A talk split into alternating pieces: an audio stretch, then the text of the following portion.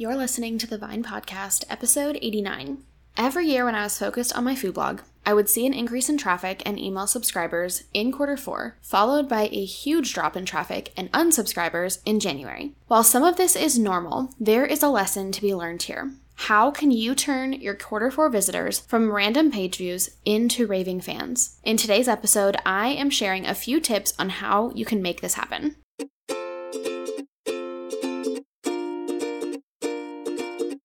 Hey friend, I'm Madison Wetherill, a web designer and branding strategist for food bloggers, and your host for the Vine podcast. This show is all about supporting you as a food blogger as you grow your business. I'll share tips for designing your business and your website with intention so that you can build a blog that fits into your life, not consumes it. You'll hear tips for connecting with your audience, growing your blog, and tips for managing and designing your website, all in short, easy to consume, and actionable episodes. If you're ready to think differently about the strategies and tactics that you need to grow your food blog, you are in the right place. I'm so excited that you're here, friend. Let's get started.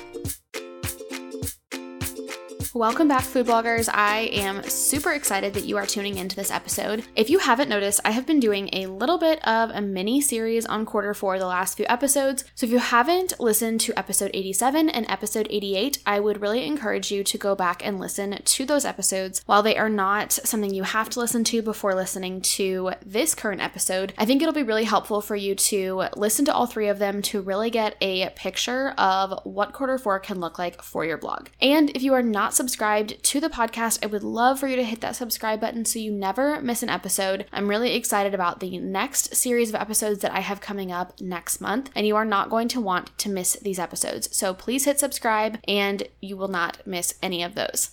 Now, whether you are brand new to the podcast or you have been listening for a while, I am just so glad that you have taken the time to tune into today's episode and to learn more about how you can prepare your blog for quarter four. My name is Madison Wetherill, and I am the founder and CEO of Grace and Vine Studios, and obviously the host of this podcast. We have been doing this podcast for two years now, and it has been such a great opportunity for me to connect with more food bloggers like you and to really be able to create content for my web design business business. We specialize over at Grace and Vine Studios in building custom websites for food bloggers who are really looking to take their blog to the next level. Our clients are often well established in the food blogging industry and they've been blogging for five to 10 years. They often have hundreds of blog posts, if not thousands of blog posts in their archive, and they're really monetized primarily through ads. Now, something that our clients are often looking to do is that they're looking to create a really unique journey through their content and really hoping to be able to have their readers be able to dive into more of their content. Like I mentioned, they often have hundreds or thousands of blog posts. And so our job is really to figure out how to create a path for their readers to find more content that they are interested in. Our team over at Grace and Vine loves to work with our clients collaboratively to create a custom website that will work well for SEO, site speed, design, and it will serve your audience because we truly believe that you don't have to sacrifice any of those things just to have a website that you're proud of. And I can honestly say that this has been something that I have really been working my tail off over the last six years of running this business in order to be able to check all these boxes. And I'm just so proud of the work that we do for our clients. I'm so proud of the processes that we have now to be able to serve our clients at the highest level and to be able to deliver results for our clients like increased RPM, increased site speed, and readers who are just loving the way that they can browse your content easier. So if you're ever curious about how we work with clients or if you are considering a redesign of your website, in the next three months to a year, I would love for you to head over to the website. It is graceandvinestudios.com. And you can click on the services tab to see our different packages and specifically look into the web design package to see what type of preparation you will need to start thinking about in order to be able to redesign your website in the next few months to a year because this process can take quite a while. And so we'd love to just have our future clients be starting to think about this process and when it will work best for them in their life. So, like I said, you can go over to the website, check that out. If you ever have any questions, feel free to reach out to us via email and our team will get back to you and help you figure out which package is best for you.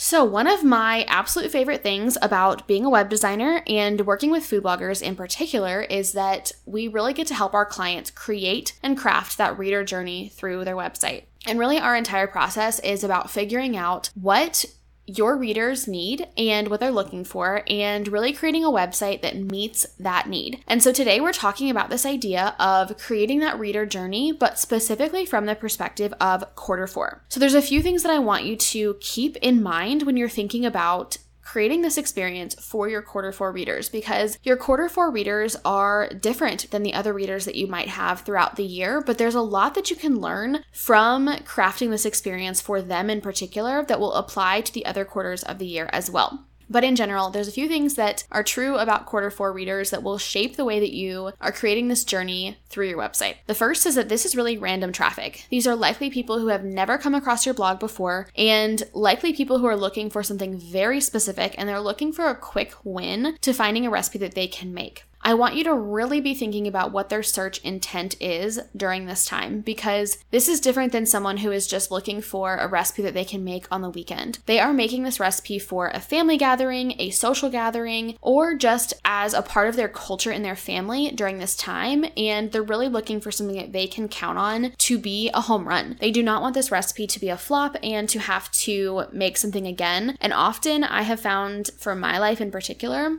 when I'm making recipes for events during the last quarter of the year, I often need something that is quick and easy and I know is going to taste good. And so you might find that for your readers, they're going to be looking for those things as well. And then I also want you to start thinking about how can you make it easy for your readers to want to come back to your site because again, people are just moving faster during this season of the year and it is going to be hard for them to remember to come back to your website. And so, really, what we're trying to create is a high level user experience on your website and a desire to want to come back to your website in particular for more content.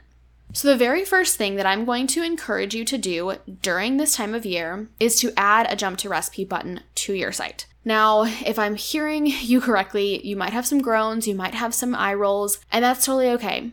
I know the jump to recipe button has been long something that has been just debated heavily in the food blogging industry. But here's what I can tell you. Anytime I have a conversation with somebody who is not inside the food blogging industry, they almost always bring up this jump to recipe button. And most often they're complaining about how so many food blogs do not have it. I'm not saying that you have to add this jump to recipe button year round, but I really think you can create a better experience for your readers if during this season in particular you add this button.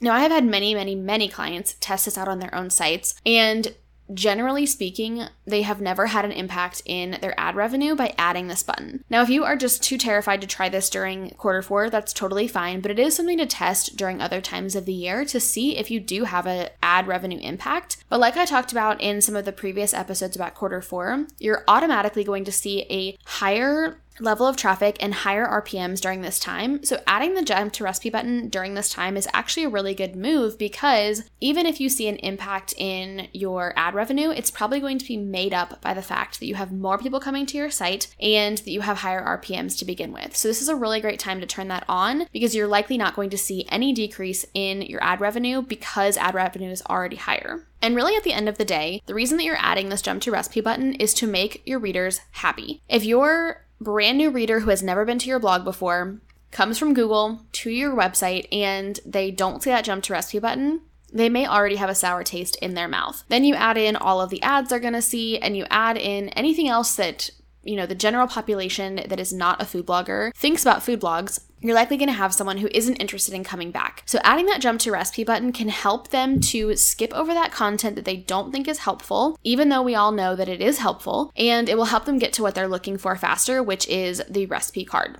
Now, the second thing that you're going to do to start creating fans out of these random page views on your blog is to add related content right above your recipe card. Now, again, I already mentioned that people are looking for that recipe card. They want to get right to that as soon as they can, and so adding related content anywhere else in your blog post, it's, it could get overlooked. Now, there's a chance people jump to your recipe and then they go back and scroll through the content, and that does happen very often. But if you really want someone to be bought in to your website being a resource and to your website being a good food blog, you want to have some other really interesting content right above your recipe card.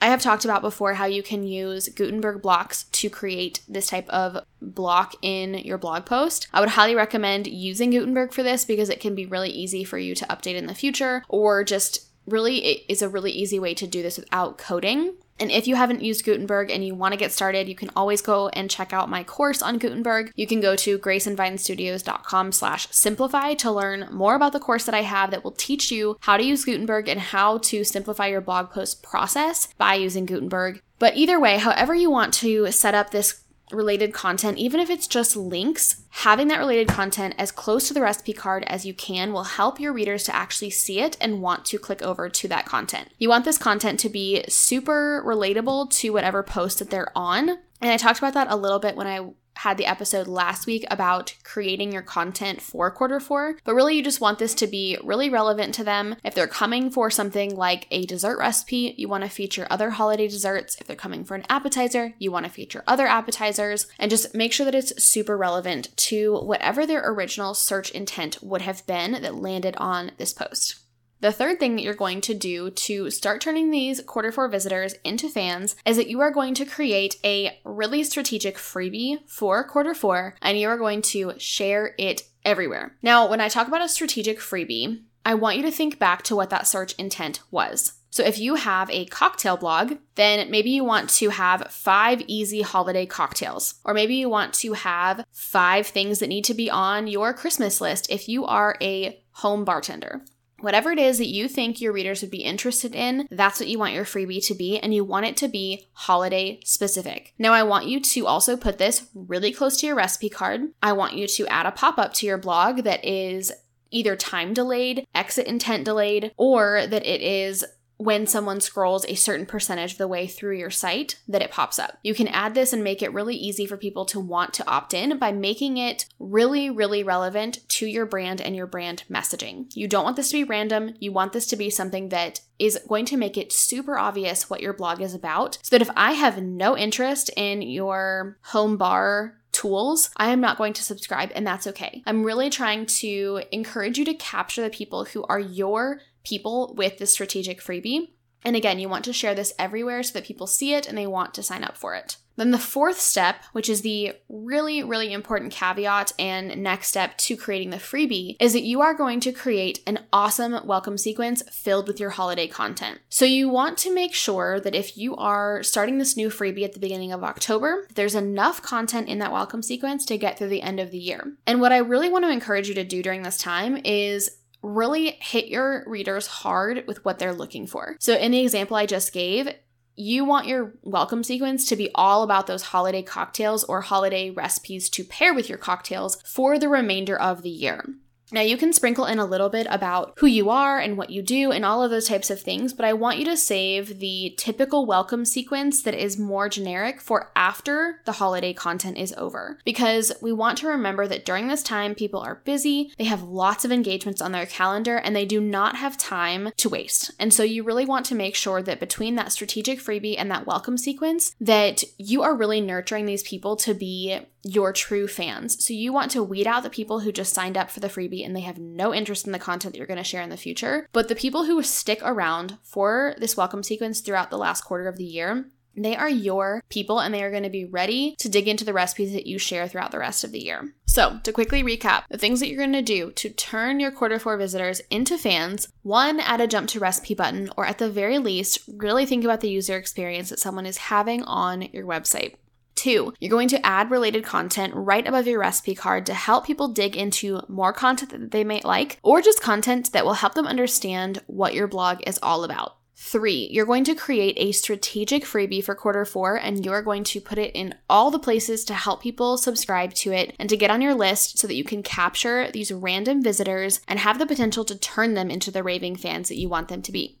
And four, the thing that is going to seal the deal and really help you to convert these people from random visitors to fans is to create an awesome welcome sequence filled with your best holiday content that you want people to dive into more. This is going to help people to get used to opening your emails. It's going to help them to get used to you being an expert in whatever field it is that you're an expert in and it's going to help them want to keep coming back to your blog not only throughout the holidays, but also in the new year when holiday content goes away and they start to want to be interested in the regular content that you share every week. I really hope this episode was helpful in understanding, you know, the reasons that people come to your blog in the first place during quarter four and how you can really walk them through this journey to become your loyal fans. Because I think the more you can really build trust with these people during this season and the faster you can get them on your email list for something that they are actually interested in, the more likely these people are going to turn into loyal fans of yours and stick around for the long term. Like I said at the beginning of the episode, I can't tell you how many times I wished I had done some of these things in order to be able to capitalize on the traffic that I saw during quarter four. And so I hope that you will take at least a few of these suggestions and implement them into your content, into your plan, in order to be able to start converting people into your raving fans because this can make a huge difference in your blog in the long term to be able to craft an email and send it to people and have thousands of views come from it and for some of you who are just getting started with email marketing, that may seem crazy, but I have seen the back end of my clients' email marketing platforms and I have seen that they drive thousands of page views from sending one email per week. And I know that's possible for you too when you start to think about this strategic journey and really just start to think about what your readers need from you and help them to find the content easily and just fall more in love with your brand. So, would love to hear what you think about this episode. Would love to hear your biggest takeaway. I think your biggest action step from this episode is is just to work on that strategic freebie because really, if you're thinking about wanting to turn people from random page views into loyal fans, you've got to get them on your email list and you really have to start nurturing them and serving them the content that they are looking for. So, that is your action step from this week. Please go over to Grace and Vine on Instagram and connect with me there. I would love to hear your biggest takeaway and I would love to chat about strategic freebies with you because it's something that I am super passionate about and kind of get nerdy about. So, would love to hear your ideas and help you flesh that out. And I would love, love, love if you would subscribe to the podcast so that you never miss an episode. Like I said, next month I'm going to have a really fun topic that you are not going to want to miss. So please hit subscribe so you don't miss an episode. And until next week, friends, talk soon. Thank you so much for listening to today's episode. If you enjoyed it, I would love for you to screenshot it and share it with a friend. You can tag me on Instagram stories at Grace and Vine. For the show notes for this episode, head to thevinepodcast.com. Talk soon.